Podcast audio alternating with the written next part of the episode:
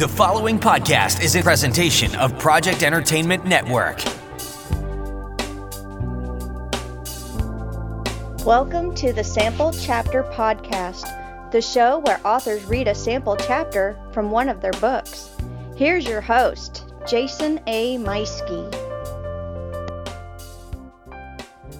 Hello, my friends. Welcome to episode 162 of the Sample Chapter Podcast. Thank you once again for tuning in to the show where authors read a sample chapter from one of their books. And, you know, let me begin this week by saying just how very much I enjoy doing this show. I I really do. I truly it truly is something I have uh, I didn't expect to be doing this long, and I certainly did not expect it to become what it is now. And I just, I love doing this. I love speaking with authors every week and then getting to bring that conversation to you.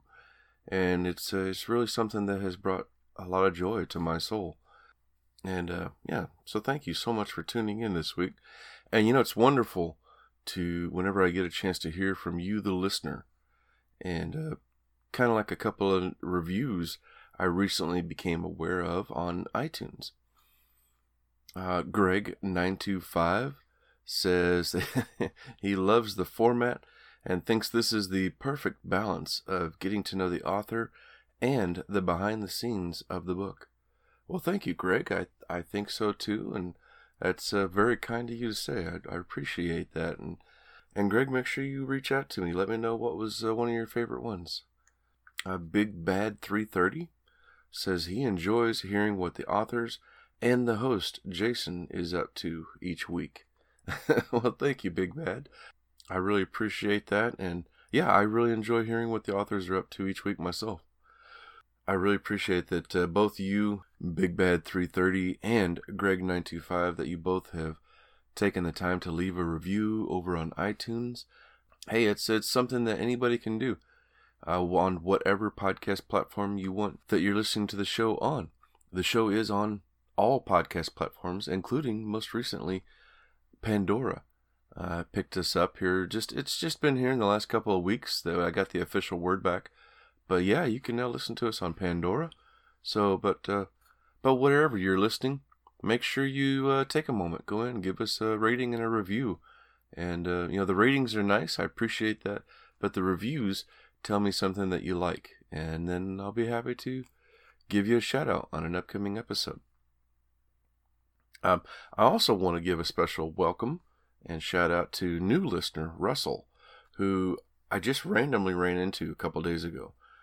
Russell and his wife are looking to start a bookstore, and uh, he's and Russell is also a beginning author, and uh, that's awesome. Uh, Russell and I just kind of just kind of forgot the time and uh, chatted for a while about writing, and and uh, we talked a little bit about the show and that was a lot of fun. So best of luck to you, Russell. I, hope you can both get that uh, store up and running. And uh, whenever your books are ready, make sure you reach out to me. Let me know. You, uh, uh, as I told you in person, you have an open invitation to join the show. But you know, you don't have to run into me randomly in the street uh, or at my workplace to be able to find out and follow the show. You can follow Sample Chapter Podcast on uh, most social media platforms Facebook, Twitter, Instagram. It's just the Sample Chapter Podcast, very easy to find. You can reach out to me through email at samplechapterpodcast at gmail.com.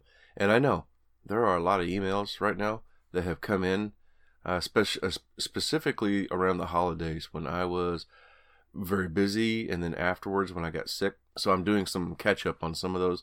If you have not heard back from me yet, you will be. I've been I'm keeping track of everybody and uh, going through and responding in turn. So make sure that uh, you do go ahead and email me. And if you haven't heard from me in a while, go ahead and send me another email. And that'll uh, kind of bring you back to the forefront of my email list. uh, but you can also leave me a voicemail by calling 660 851 1146.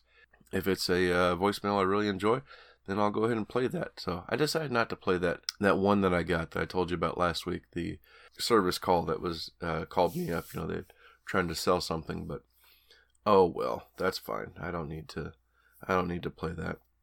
So as you can tell from the sound in my voice, uh, I am still just just a little nasally. Uh, my voice is still just a little rough. Uh, plus, it's very early in the morning. I'm still working on my first cup of coffee. And uh, a couple weeks ago, I was told if I'm going to get up this early in the morning, I need to speak quietly because I woke some people up in the house last time. Speaking with my normal, loud, and excited self, you know, whenever I'm welcoming you to the show. So, I'm, you know, saving my my throat this week. I'm saving my breath by speaking down a little lower and uh, just making this a nice intimate chat between between us, right? Yeah. So whether it's early morning for you or during the day or maybe in the evening, yeah, you can kick back and relax and listen to the soothing sounds of Jason and this week's guest, Stephen L. Bruneau. uh, Stephen and I, uh, not to speak on or for him, but I had a blast personally speaking with Stephen. He was so much fun to talk to and, and really enjoyed uh, just every aspect of it. And, you know, and, and like I mentioned earlier on, that's one of the beauties of this show is there's always something to connect to uh, between me and my guests. There's always a connection, something uh, that we can latch onto. And man, that's Stephen was no exception. Uh, during this interview, we're going to be talking writing patterns and methods, um, his fascinating beginning to his writing career, how that started, and how his detective character, Demasi Augustin, came to be. Um, we learn how he is a storyteller first and how he came to be a storyteller, which is not your typical I went to school and learned to do this kind of way. It's a really fascinating uh, story. Uh, plus, you're going to hear a wonderful old Steve Martin joke that I had not thought about in so long, and yet my friends and I used to uh, do this all the time ourselves. But uh, if you catch that joke, make sure you uh, shout it out on social media and tag the show. Let us know that you caught it. uh, anyway, but whenever we go over to Stephen's latest book, The SCOTUS Affair, you're also going to be hearing snippets from a few chapters, which is a unique take, something we haven't done before. And it's because there are multiple points of view throughout the book. And uh, I, I thought I agreed with him. I thought this was a really unique idea. So you're going to get a little snippet from a few of the characters. And it, uh, Stephen went through and did it in a way so that you're catching on to what the story is and what's what's happening and uh, has a nice little dun dun dun moment there towards the end. So I think you're going to really enjoy this. But that interview with Steven's coming up here in just a few moments, right after a word about our uh, sponsors, Scrivener and Audible. Both of them with fantastic offers coming to you right now.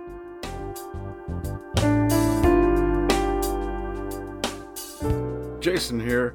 Hey, I wanted to take a moment and tell you about my favorite writing tool, Scrivener. Now, I know you've heard about Scrivener because their writing software has been embraced by hundreds of thousands of other writers like you and I, from the novice to best selling novelists. The reason we all use it is because of Scrivener's core concept to bring all the writing tools you use together in a single application. And with tools like automatic backup, character maps, project goals, and let's not forget that amazing corkboard, you can see why I use Scrivener every day. As a bonus for Sample Chapter podcast listeners, use code CHAPTER for 20% off your desktop version. Scrivener writing software, built by writers for writers. Hello, friends, Jason here, and I wanted to take a moment to tell you about a great offer from Audible. Like you, I'm very busy. I have a full time job, a family, I'm a thriller author, and I do this weekly podcast but I also love to read. That's where Audible is a lifesaver for me. Whether I'm mowing the yard, working out, driving back and forth to work, or doing some other menial task, I can still listen to an incredible book through Audible. And now you can get a free 30-day trial by going to audibletrial.com slash sample chapter. By doing that, you'll not only have that 30 day trial, you'll also gain access to guided wellness programs, theatrical performances, A list comedy, exclusive Audible originals, and even podcasts like the Sample Chapter Podcast. Last year is the first time I ever achieved my own personal reading goals, and it was because of some wonderful titles I listened to on Audible.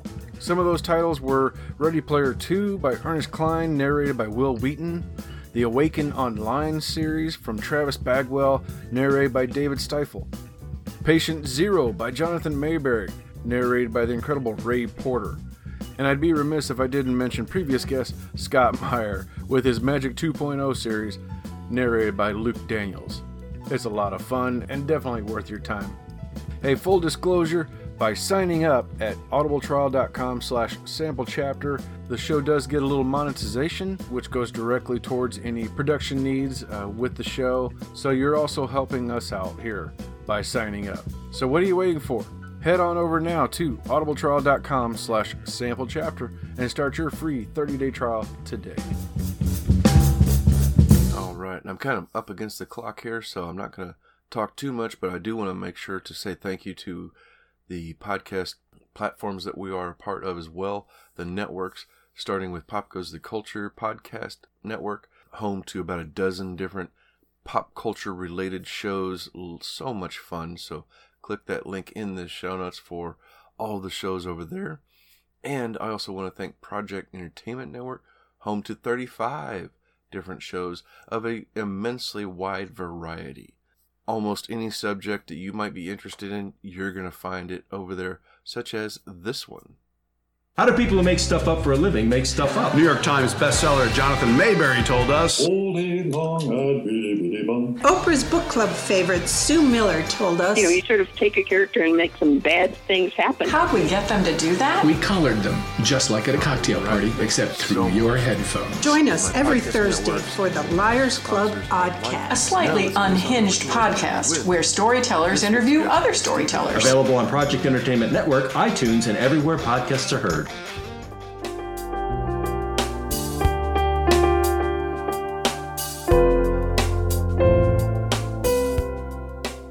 Hello, my friends. Welcome back to another exciting episode of the Sample Chapter Podcast. This week, we are welcoming Stephen L. Bruneau. He is a financial services professional and entrepreneur. As a founder of Boston 128 Companies Incorporated, he is a frequent public speaker and an active philanthropist. A graduate of Tufts University, Mr. Bruneau has offered two books so far The MIT Murders and The SCOTUS Affair, and has been awarded the Editor's Choice Award and the Rising Star Award by iUniverse. Welcome to the show, Stephen L. Bruneau. Thanks, Jason. It's a pleasure to be here with you. I'm so happy to have you here, and I, I've been really enjoying our chat prior to that and discussing grandkids and uh, writing, and and uh, that's always a lot of fun. But uh, I, I'm excited to have you here and, and uh, let the audience get to know a little bit more about you as well. Well, thanks. Uh, you know, I started writing a little late in life, but um, they say it's never too late to try a new thing. So actually, I was uh, stranded at an airport and I ran out of uh, reading material. I had a white pad and I just tried to write a descriptive chapter. This is about three years ago in my mid 60s. And that chapter turned out to be the prologue of the first book. And I had so much fun doing it, I just kind of kept going.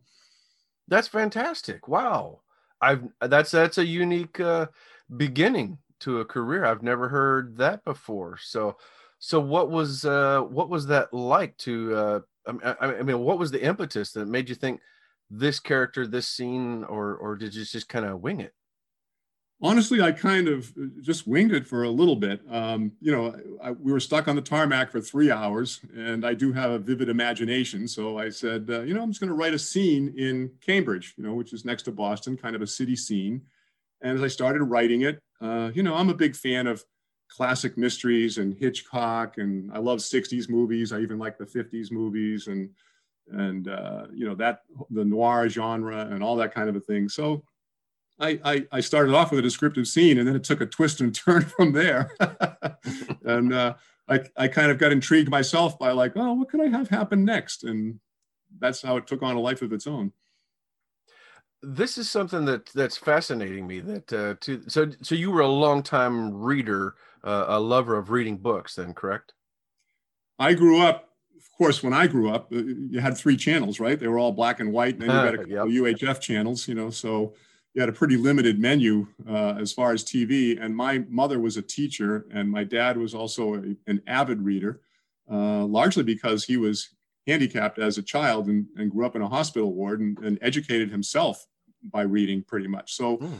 both of my parents uh, encouraged me to read and instilled a loving of, a love of reading in me at a young age. And of course, as a young boy, you read things that excite you. So I read, you know, every single Hardy Boys book, forwards and backwards pretty much. Tom Swift, you know, and then I ran out of that stuff. And after reading it a couple of times, I went on to Nancy Drew and whatever else I could find. And then from there, you, you, you move on to other material. But I loved that kind of stuff. And uh, I love, as I say, movies. You know, my favorite movies are kind of the conspiracy stuff, you know, Clancy, um, Clear and Present Danger, you know, Patriot mm-hmm. Games, uh, mm-hmm. Alfred Hitchcock, North by Northwest, you know, that kind of stuff. So that's how my mind kind of flows. And I, I figured I'd give it a stab when I was in that airplane, and that's that's kind of how I got started. But yeah, I've been a lifelong reader, and um, I tend to favor the the thriller genre. Uh, Patterson, you know, Baldacci, uh, Brown, you know, and on and on. There's many of them, as you know. Lee Childs. Have you had a uh, a background in writing or, or any kind of education in it? No, um, I think I, you know, I had a pattern from all the reading I've done that that seemed to flow. I think, and I had a solid education in high school and college, um, but I had no formal training in writing, and I've learned uh, some of the basics as I've gone along uh, through my editor. You know, things like uh, Steve, you're doing a little head hopping here. You got to clean that up, or and, and I would yeah. I would say uh, I would say that punctuation is not my strong suit, although I'm getting better at it. So I see myself first, Jason, as a storyteller. Mm-hmm. And I mm-hmm. think that's the main thing. If I can come up with a, a unique idea and then develop the idea and make it an interesting story, something that I would want to read myself, then I figure the rest comes from there. Yeah, and I, I agree with you. I'm I'm much the same way. I grew up. I, I had a little bit of uh, schooling and writing, um, but nothing major. I, I, never went to school specifically for writing. It was all the reading and and movies and ex- learning how to tell a story. And uh, but uh, my wife would be the first one to tell you that I love my commas. Um, and whenever she reads my work, so yes, uh, grammar is not my uh, my strong point either. Well, I had an old uh, friend of mine for 40 something years who's uh, been married that whole time to another friend and now retired and lives down Cape Cod. And she was nice enough to do kind of the first friend read of my first book. And and she she posted you know all these post-its all over and all the red marks and she wrote me a little note back saying oh my god steve you love commas and she, her english education was much more solid than mine which is why i asked her to help me out pretty funny. I swear, every time I think I've got it figured out, then uh, either Word or Grammarly or my wife or or somebody else, another teacher saying, "What is this comma here for? Why are you, what are you doing?" I don't know. I don't know. Oh my goodness. So, um, tell us about this first book, then the the MIT murders and your your hero here that you've created. I'm gonna I'm gonna attempt this. I heard I've heard you say it a couple times. Demasi Augustin. Very good. Very good. Thank you. Uh, so I thought it, you know, the city of Cambridge is a is a pretty diverse place, and I thought it would be fun to. Uh, that's where I was born, by the way. So that's kind of why I've lived here all my life in the greater Boston, Cambridge area. I now live in a suburb that is, you know, 15, 20 minutes away from Cambridge and Boston, the Charles River. So I thought it would be fun to set a story there. And um, I thought, well, who would be a good candidate in this day and age to be the uh, the homicide, the chief investigator for the homicide division in the detective uh, division of the Cambridge Police Department. And I said, well, let's make it a Haitian American. So I looked up common Haitian names and saw Damasi, and I looked up uh, common last names and saw Augustine, and put the two together. So that's that's honestly how it came about. Um, I think I was channeling a little bit of Lou Gossett Jr., if you remember that actor, yes. in terms of like physical, how I was picturing him, you know, kind of wiry and and strong and a mustache and you know, yeah, yeah. I tried to make him a little bit of a character, and um, you know, he'd been around a little bit, but he, you know, been in there, been there for 15 years at that point in my when I introduced him as a character, and then this uh, case lands in his lap, um, and he resolves the case eventually in the MIT murders. Fantastic. So was that character there from the beginning or is that something that you you wanted to develop as it went on? So I I kind of liked the character as that book unfolded. My initial thought was not to have a series with him as the central character, but that is what happened. So he's the only common character through the MIT murders and then the SCOTUS affair and the subsequent books that I've written uh, with him as the, the main protagonist. Um, but um, I have evolved him as a character. So in the first book, The MIT Murders, he is um, he is the chief homicide detective. In the second book, he's moved on to the private sector. And in the subsequent books, his company that he moved on and, and founded with a, a another guy that he met that was a psychologist from the FBI, uh, they founded this company together and I, I evolved them, I evolved them into government contractors. And the reason I did that is to just give me a broader scope. I mean, you can only have so many uh, detective stories set in Cambridge, but what I did through the books is I've elevated him to a world stage where, uh, you know, in some of the subsequent books, the action takes place in South America, Russia, Trinidad, other places, uh, Costa Rica right now, one of the ones I'm writing. So I tried to uh, broaden him out as a character and develop him as the books went on. Okay. So now, and you were uh, we were discussing before the show. You were telling me a little about your writing process. Uh, that you are an early riser. That uh, that's when you like to write most. Uh, tell us a little bit about that. Sure. So I write for my own entertainment. I mean, that's really the motivation. And um, I am a small business owner, and I, I've owned that business and been in business for 45 years uh, at this point. And, um, you know, it can be stressful at times. It's the financial services business, and um, we we we're very fortunate. It's a very healthy, mature business. I'm thankful for it, and I work hard at it. However, uh, it's a nice escape and for me, the morning time is when my alone time. I mean, once the day starts, uh, it's hard. You can't shut off the phones, generally speaking, and there's a lot of activity, and your head's on a swivel, and so forth. So, I found that I liked this process so much when I started that time in the plane that when I got home, I I got up and I said, I want to see what happens next. And I am an early riser, so I'd get up at 5:30 or 6, and I'd write for an hour or two, and that's just how it's now become a habit. Um, you know, I find that my mind is the most clear at that time of day.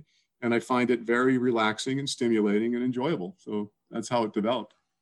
I agree completely. I've discovered the same about myself that uh, I, I, can't edit in the morning, um, but I also can't really write in the evenings either. But I've discovered if I, when I get up in the morning and I get that coffee going, I sit down with the first cup, then I can open up my work and and get going, and it's coming out of me pretty easily and I'll I'll get even if I'm only getting 500 words, I'm happy, but usually I can get a good thousand or more every morning uh, in there. And then in the evenings, I come home and uh, that's when I'll pull it up and start editing on it again because, you know, the, the day has worn on me and I'm tired and I'm looking at my work going, what the heck was this? Get this out of here. Like, cut this line. That's stupid. So I can be rougher on myself in the evenings. That's interesting because I feel the exact same way. And I actually write longhand. So I have white pads of paper and I fill them up. I might I might write 10 pages longhand on a white pad in the morning. Uh, if I'm really going crazy, I might write 15. And uh, my brain doesn't work. I cannot write at night. Um, but what I can do at night, and I don't do it every night because there's I have to have a life as well.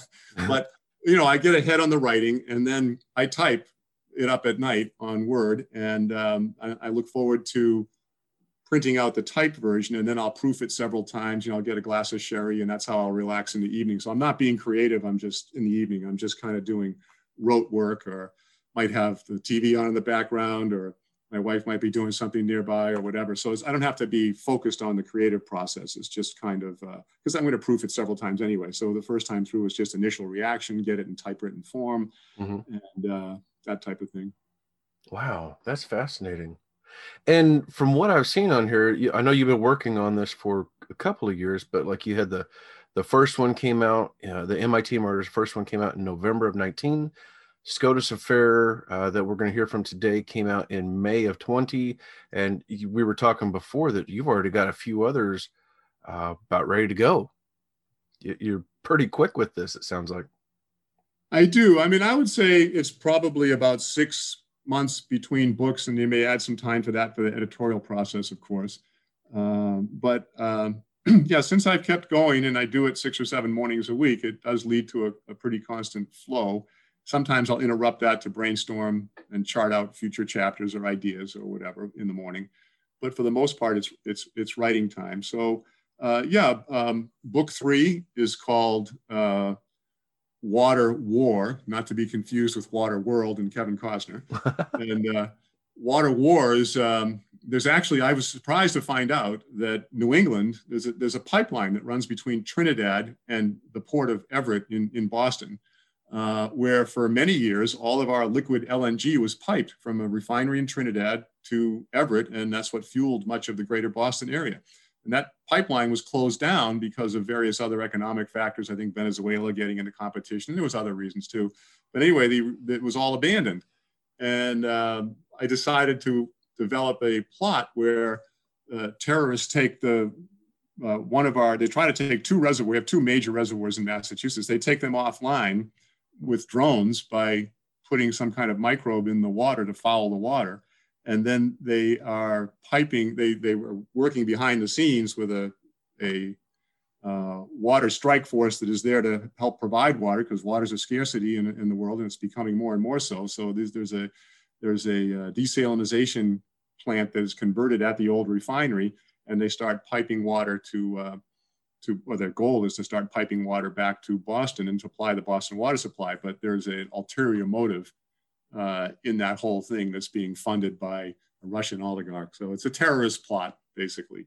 And uh, Augustin, of course, eventually sniffs it out and saves the day. So that, that's book three. Uh, book four is Lucky Winner. That's about a, a, a guy that's an Iraq war veteran and he wins $500 million in the lottery and he's about 12 years into collecting and he's spending every dime of it. So he's got eight years left. And all of a sudden, he recognizes that uh, he, he, slowly recognizes it like a frog in a pot of water that's boiling, that some of his contingent beneficiaries are being bumped off. And of course, that wouldn't mean anything unless he was bumped off. So uh, the question is, what's happening? Uh, are they actually being killed, or is it are they accidental deaths as they appear? And who's doing it, and why, and so forth. And uh, and so Damasia Augustin gets uh, called into that case and again eventually solves the day, oversimplifying all these, of course. But uh, and then the the fifth one is called Mindbender, and that is the sequel to the MIT murders. So ah. the, yeah, so that's the only the same same Damasia Augustin, but I actually bring back uh, this Dr. Hans Berger, who's kind of almost like a Hannibal Lecter type character. Not exactly the same, obviously, and in many ways different, but that concept. He's uh, he's a guy that he's an MIT professor whose life went off the rails uh, because he was falsifying some research and cooking the books and stuff like that, and had some other things going on. So um, he he evolves into a serial killer while he's at MIT, an MIT professor. That's the first book. And uh, now he, he gets, in the first book, he ends up going to federal prison. But now here we are seven years later in the sequel, and he actually gets out of prison and he's uh, on a little revenge tour uh, oh. for Damasi. Fantastic. And what a great name, too, Hans Berger. I mean, ever since Die Hard, Hans is a great villain name. right. Wonderful. and and I was, Oh, sorry. Go ahead. Kind of like uh, Steve Martin, you know, and uh, Han Burger. Hans Burger. Burger. oh my gosh, I haven't thought of that. right. Oh my gosh. Uh, well, so, and you kind of answered my my follow up question I was going to have if if the books were standalone or if they were sequential, where you've got to read one to get to the other. It sounds like they're more or less uh, standalone mysteries each one? I think each one is standalone, but I think the reader would have a little more insight if they did read them in sequence. But I think what may happen, uh, you know, the reason why we're stacked up a little bit is because, as you know, I self published the first two books and I did get a little bit of traction. And so a friend of a friend read uh, the MIT murders and had a relationship with a, a, Hollywood agency and referred me to them. And I, I, they are representing me now with book three, four, or five. So they're, um, so we, they didn't want me to self-publish them. So they've been pulled back and that's why they're stacking up a little bit. One way or another, they'll get published eventually, even if I self-publish them, as you and I discussed, mm-hmm. you know, at some point, then I'm doing it for my own fun anyway. So my grandkids will have eight or 12 Demasi Augustin mysteries on the mantle someday because um, have anything else happen is obviously a long shot. And again, uh, my main motivation was just uh, my own entertainment. But um, so we're a little backed up right now, and we'll just have to see how that all plays out. Oh, but what a great scenario! I mean, if it does work out, you know, then then you get yourself a, you, know, you get to see Demasi in in the movies, um, and you know the, I, I guess the silver line to that would be uh, you're pushing on and you're writing more stories so you're ready to go in case it falls through. And on the other side of that is that uh, you could do the uh, uh they call it the quick release. So you could put one out every 30 to 60 days and build up quite the uh, following with that too. Yeah again i'll just have to see what kind of reaction we get. Um, and you asked the question about whether they would have to be read in sequence so i have a feeling that the, the people who are advising me uh, at the agency, they like the MIT murders quite a bit and they're anxious to go with the sequel. So they may hmm. skip over some in terms of what they're trying to achieve. I'm not sure. Um, so again, we'll just have to see who likes what. You know, it takes someone to like your work to move forward in that regard. So it worked for Ian Fleming, so I'm sure it can work for you. They can they can jump around the books and and put out Demasi in any order they want, right? That's right. It's so funny, so funny you say that, Jason, because I'm I'm actually at night falling asleep right now reading Thunderball because I wanted to go back and read an original. Oh Ian my gosh! You know, to see his. Obviously, the language is a little different than you would write now, and the, the, there are some significant uh, differences. But I, I, I like reading the old authors, and he was a, obviously a master. Yeah, I've I've got three of them in my to be read file uh, but I try to read something classic at least every every other month if I can, a few a year. And I just finished Hound of the Baskervilles.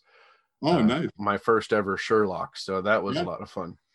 I love those old Basil Rathbone black and white Sherlock Holmes movies. You know, I can remember being a kid having a bellyache or something and getting up with my mom at two in the morning, and you know, of course, she's going to stay with you and putting on and to be that be the only thing on an old Sherlock Holmes movie. So she's been gone for many years, but because of that, I have an affection for them. Oh, fantastic.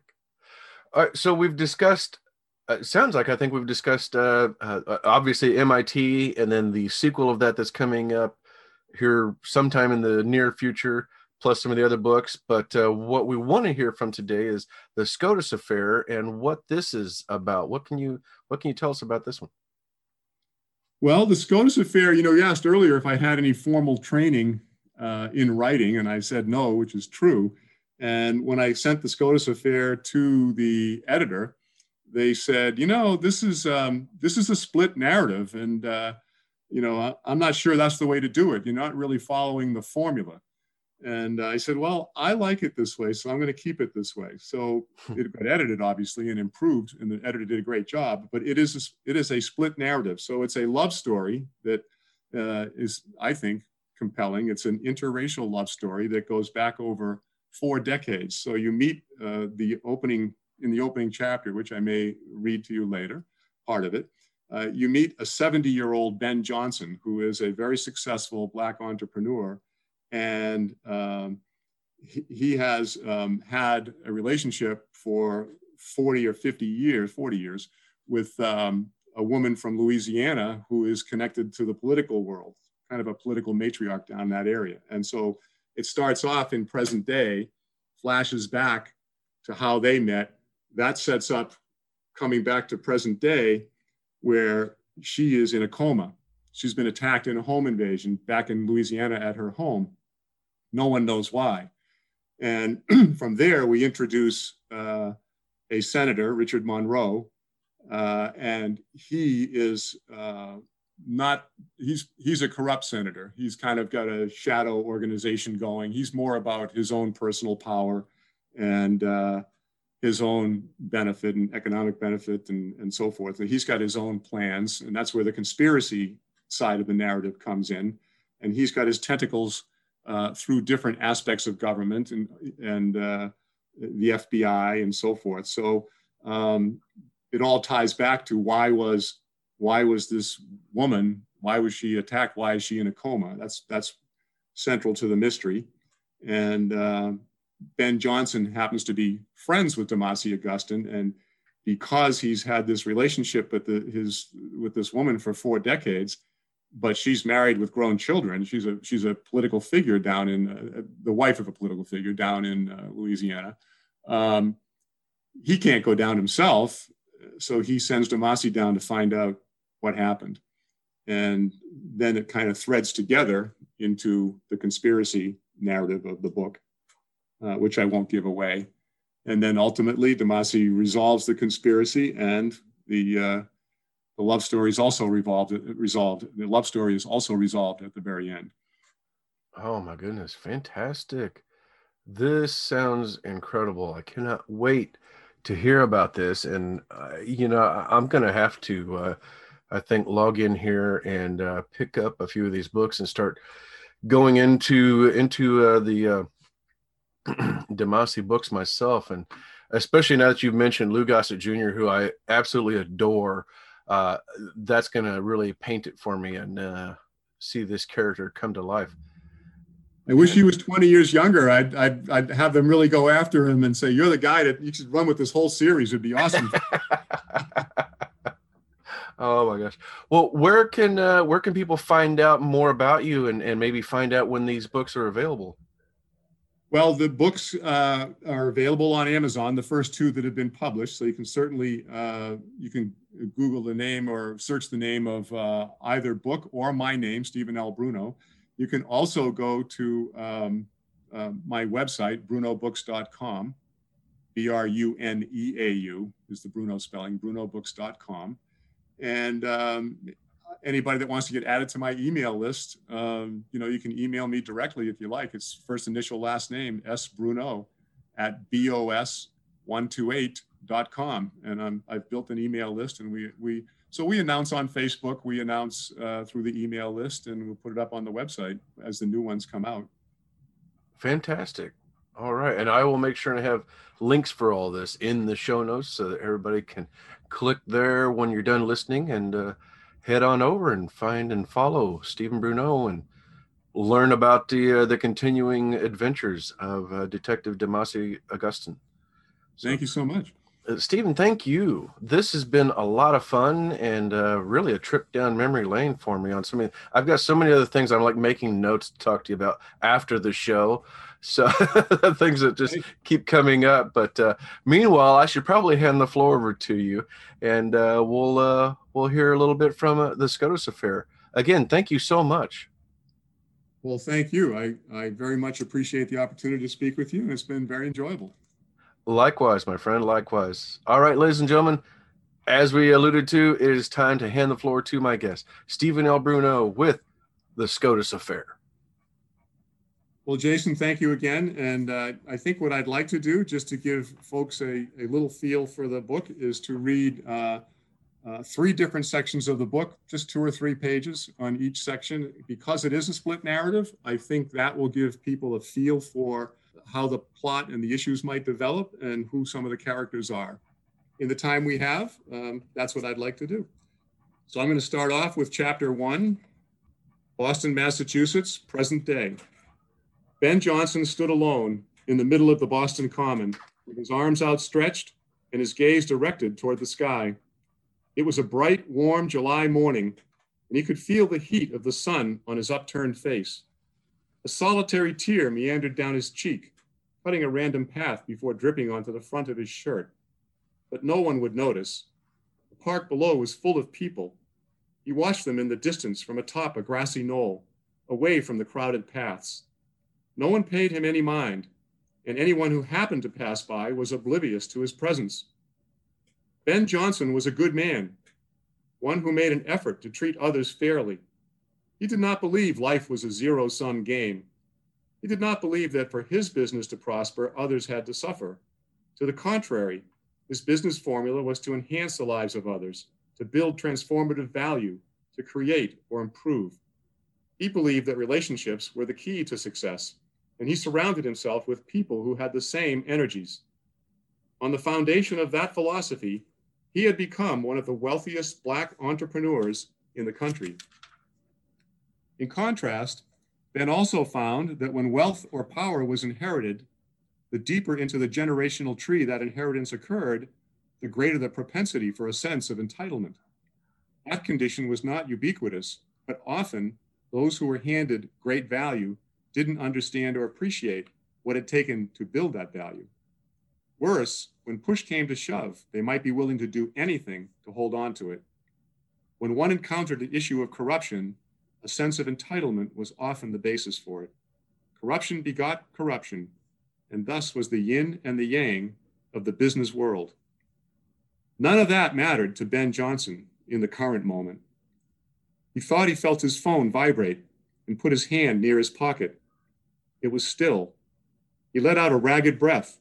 The phone call he'd received earlier had shaken him to his core. The two of them had discussed exactly that type of situation in the past, but those conversations always had been in the abstract, about a hypothetical event in the distant future, not about something real. Now, the unthinkable had happened. His world had turned upside down, and he was helpless to change it. The love of his life was dying, lying in a coma 1,500 miles away, and there wasn't a damn thing he could do about it. So that's the open of the book. We meet Ben Johnson, and we learn a little bit about Acadia Lafleur, although she hasn't been named yet. I'd now like to read beginning of chapter five, which introduces another character, Senator Richard Monroe. Chapter five, Washington, D.C., present day. Senator Richard Monroe rolled over and laid his head back on the pillow. The young woman next to him reached for her pocketbook on the nightstand and fished out a pack of cigarettes. She propped a pillow up against the headboard and lit up a smoke. I wish you wouldn't do that, the senator said resignedly. It smells to high heaven. You say that every time, Dickie, she replied. You're going to take a shower anyway, so what difference does it make? It's not attractive. It turns me off. The woman giggled. Gee, you didn't seem to feel that way five minutes ago. The senator waved his hand and swung his feet over the edge of the bed. Ah, I can't win with you. I've got to hit the head. He smiled to show he wasn't really angry, but was just trying to make a point. The woman paid him no mind and continued to smoke while the senator went to the bathroom and closed the door. It was not the woman's first time in the senator's Watergate apartment, and she doubted it would be her last. She knew how to please him and a little cigarette smoke wasn't going to change that. She had known the senator for more than a year, and when in town, he was pretty much a regular customer. She reached for her cell phone and checked the time. One hour to go. He'll probably try to rally for one more last round. She scrolled through her calendar to double check the rest of her appointments for the day. Behind the bathroom door, she heard the toilet flush. She went to the Keurig machine across the room and stabbed her cigarette out in a coffee cup. Daisy May was her professional name, and she tried to look the part, not in terms of cut off jeans and a halter top, but more along the lines of the way she wore her wild blonde hair up and the effect of her speech, coming across like that of an innocent country girl. The customers loved that. It wasn't that much of a stretch. At heart, Daisy May was a country girl, endowed with certain natural talents, little education, and no small degree of ambition to climb out of poverty She'd decided at a young age to use what God had given her. Men always had found her sexy and attractive. As she developed into a teenager, she discovered she had something of value, something men wanted. One thing had led to another, and now, at age 30, she was living the good life as an elite professional escort in Washington, D.C. The service she worked for was top of the line and discreet. All her appointments were scheduled for her, Sometimes a single job could cover a few days. but more often the average assignment was two or three hours. All the clients were powerful men and were well screened, and most were regulars. She checked herself in the mirror when suddenly the senator's phone pinged. She glanced at the bathroom door. Curiosity got the better of her. Daisy May picked up the senator's phone. It must be something being important like he is, she thought. I wonder what it would be like. He probably gets calls and texts from generals, other senators, maybe even the president. She read the text. Tompkins is dead. SCOTUS operational. Meet ASAP. Usual. Final target authorization. Someone is dead, Daisy May thought. A relative of the senator or something? Just as she was putting the senator's phone back on the nightstand, the bathroom door opened. The senator saw her put down the phone. Anything interesting? he said. Daisy May felt her face flush slightly. She flashed her sexiest smile. No, Dickie, I was just coming back to bed when it pinged. It was just a natural reaction. It pinged and I picked it up. I'm sorry. Senator Monroe didn't seem angry. He picked up his phone and read the text. He immediately frowned. What is it, Dickie? Daisy May said softly. Did someone die or something? Is it someone you know? The senator stared at her but remained silent. Daisy May smiled back innocently, not sure how to react. Monroe retrieved his boxer shorts and trousers from a nearby chair and started to get dressed. Apparently, there would be no shower that day. Daisy, be a love and see if you can find some news on the TV. Daisy May pulled on her panties and blouse, clicked through a few channels, and found CNN. A banner scrolled across the bottom of the screen proclaiming, Breaking news Supreme Court Justice Charles Tompkins, dead at 86. Pictures of Justice Tompkins in various scenes flashed on the screen as a newscaster intoned, U.S. Supreme Court Justice Charles Tompkins is dead of natural causes at age 86. He passed away unexpectedly earlier this morning at his home in Bethesda, Maryland. Tompkins served on the court for parts of four decades and was a reliable vote for conservatives. Tompkins was first appointed to the court in. The senator reached over, took the control, and shut off the TV. They both continued to dress in silence. It was obvious the lovemaking was through for the day. Senator Monroe seemed in a great hurry. Daisy May checked her makeup and her hair one more time. Monroe walked over, kissed the back of her head, and handed her 10 crisp $100 bills. I'm sorry, Daisy, he said. I've got to go. You were wonderful as usual. I'll see you again soon. Daisy turned and kissed him on the cheek. Thank you, Dickie. That was your friend, wasn't it? That guy on TV was one of in your text, right? Monroe didn't deny the obvious. He's not actually my friend, just someone I know, someone important. All your friends are important, Dickie. That's one of the reasons I like you so much. That and the presents you give me. With that, Daisy May swung her pocketbook strap over her shoulder and left. So there's an introduction to the primary antagonist in the story. And the last excerpt I'd like to read introduces our protagonist, which is Damasi Augustin. Damasi is a former chief homicide detective in the city of Cambridge when we first met him in the first book, The MIT Murders. Now he's uh, evolved into the private sector where he has a private contracting firm uh, doing security work, investigative work, and that type of thing. So in this chapter, Damasi Augustin has gone down to Louisiana at the behest of Ben Johnson to investigate why Ben's lifetime love, Acadia LaFleur, is in a coma and how she got there, what happened to her. So Damasi is down there and now he's working uh, with the sheriff in the local community in Louisiana. Damasi realized there was no possible way the second attack could be a coincidence. There had to be a connection. Damasi turned to the sheriff. How many Acadia LaFleurs are out there? Sheriff Roy stroked a few keys and leaned back in his chair so Damasi could see the screen. There's a lot more of them than I would have thought, the sheriff exclaimed. LaFleur is a pretty common Cajun name and they're also French Canadians throughout the United States with the surname Lafleur.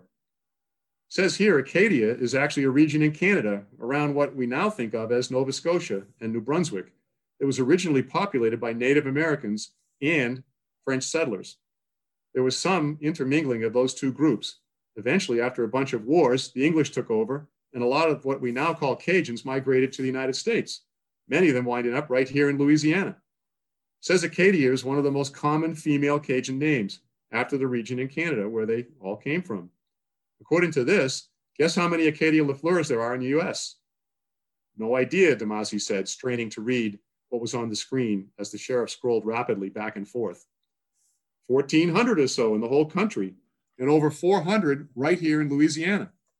It's the Cajun equivalent of the name Jane Smith or Sue Jones for crying out loud. There's tons of them.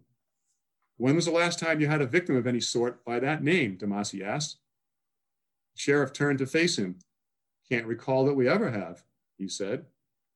So, what do you think the odds are that we have two victims with the same MO and the same name within two weeks? Not very high, I'd say. What the hell do you think is going on? The sheriff asked. I don't know, Demasi replied, but it seems obvious that we're probably looking at the same perp. It has to be the same guy. It's too much of a coincidence to be anything else. You think we should put some kind of warning out to people named Acadia LaFleur? Maybe we have some kind of crazed serial killer working his way through a telephone directory or census listing. That's possible, I suppose, Demasi said, but I don't think that's it. Nonetheless, you probably should put out a communication to all the sheriff's departments and Louisiana State Police, alerting them and advising them to contact any Acadia LaFleur within their jurisdiction. I can do that, the sheriff said. What are you going to do? How would you feel about deputizing me and allowing me to go down to Beauregard Parish to check things out? The sheriff just stared at him. All due respect, Sheriff, your men are not trained for this type of investigation. I am. It's outside your jurisdiction anyway. Let me be your liaison between the two cases. If I can help us make progress, it will only make you look better. I'll report straight back to you on anything I discover down there. Demasi was intentionally specific in mentioning down there. He still didn't want to share with the sheriff the discovery of the partial fingernail he had shipped off for DNA analysis. The sheriff thought about Demasi's offer for a moment. Then he shrugged and accepted. All right, consider yourself deputized, but I want to know what the hell is going on down there and how it relates to what we have going on back up here. All hell is going to break loose when the word of this gets out. The mayor's going to be all over my ass. Everyone's going to want answers, and I haven't got any. Demasi stood. Let them know I'm coming try to smooth the way for them to be cooperative. I'll see what I can do. So there's one other segment that we could read, and this is uh, down in DeRidder, Louisiana, and it will give you a feel for uh, the plot developing a little bit. Chapter 18, DeRidder, Louisiana. Demasi figured he'd stay one last night in DeRidder and then head back to Alexandria in the morning. For the time being, he'd done as much as he could on that end of the case. In the space of a few days, they had been able to establish definitively that the same person was responsible for the attacks on both Acadia LaFleurs. The DNA match confirmed what circumstantial evidence and the MO had indicated all along. Whoever the perpetrator was, they were closing in on him, and Damasi knew it was only a matter of time before his identity came to light. He made a mental note to call Ben Johnson later in the day to bring him up to speed. He still didn't have a clear motive in either attack, but both cases seemed to have a Washington connection. Circumstantial evidence supported the theory that young Katie had fled Washington in a hurry to return to Louisiana. Hopefully, Larson would come up with some name of the senators who might fit the nickname Dickie, and they could shift the focus of their investigation to DC. The picture was still foggy, but Demasi felt if they found the motive behind the Sugartown Katie LaFleur murder, it might reveal the reason behind the attack on the elder Acadia as well. Demasi stretched and rolled over, determined to doze for another 20 minutes to catch up on some of the sleep he'd missed over the past week. Just as he was about to drift off, his phone started buzzing. He could see from the caller ID that it was Sheriff Roy from Alexandria. Good morning, Demasi said, answering the call. Ain't nothing good about it, Roy shouted back through the phone. All hell's broke loose up here. You need to get your ass back up here pronto. I don't know what in the bejesus is going on. What happened? What happened? Roy repeated. I got dead bodies turning up all over the damn hospital last night. That's what happened. Demasi was instantly awake. Dead bodies? Who? How? Is Miss Acadia all right? Yeah, she's still the same, but the patient in the room next to her ain't so good. He's dead. And they found a dead nurse in the guy's bathroom. In the room next to Acadia LaFleur, Demasi said in disbelief. Sheriff Roy sounded as if he were hyperventilating. Did I stutter? Yeah. Can you believe that shit? I've never even heard of a case like this. And that ain't all. The volunteer lady at the information desk in the lobby is dead too, lying right there on the floor with a broken neck. Holy shit. That was all DeMasi could manage to say as he processed the information for a moment. Are there any witnesses or footage? The state police are here now. They're pulling security footage as we speak. And we got three eyewitnesses. Good, DeMasi said, regaining his composure. What did they see? It's the damnedest thing. The dead nurse made an emergency call from her walkie talkie for a code blue. She was in the room next to Acadia LaFleur. Code blue means a patient needs to be resuscitated. There's a skeleton crew working night shift at the hospital, but a doctor and a nurse came running in response to the call. Just before they got to the room, a guy burst out of the door wearing a towel wrapped around his head and sprinted to the stairwell. When they entered the room, they found the patient dead. And then a couple of minutes later, they found the nurse who made the call dead in the lavatory. There was also a night janitor buffing the floor, but none of them got a good look at the guy.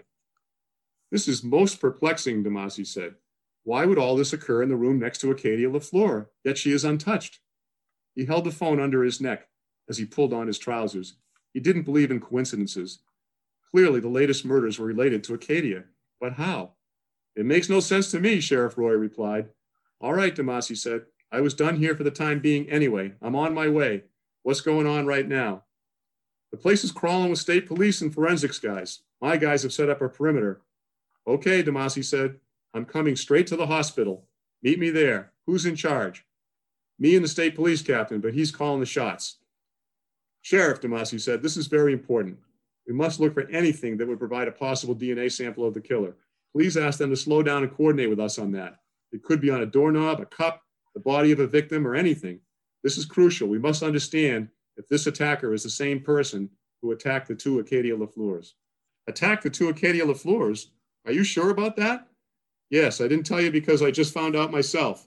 We have conclusive DNA evidence that the same person attacked both Acadias. Is that right? I didn't know we had DNA evidence on the attack up here. Where'd that come from? It's a long story. I'll explain it to you later. But trust me, we must find out if this is the same person coming back once again, if the other dead people in the hospital are tied in somehow. It seems impossible after all this that someone could randomly kill the patient next to Acadia and not have it connected in some way. But how? Sheriff Roy exclaimed. It don't make no sense.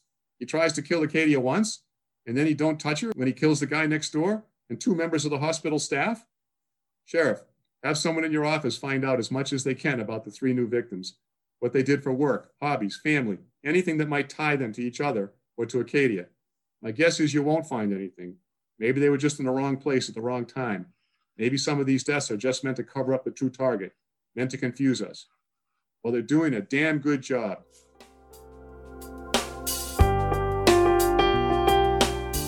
And that was Stephen L. Bruneau reading a few snippets from his latest book, The SCOTUS Affair. The book is available right now. It's got rave reviews on Amazon, and uh, I've already picked up the MIT Murders myself, his first book in the series. As you heard, you also got some inside information on the next three books in the series, so make sure you click the link in the show notes so you can find and follow Stephen and uh, hear when these other books are coming out. Don't forget to also click those links for our sponsors and podcast friends alike, and click that subscribe button so you don't miss out next week when we're back with an all new author, a new book, and a brand new sample chapter. Take care, everyone. We'll see you again real, real soon. This has been a presentation of the Project Entertainment Network.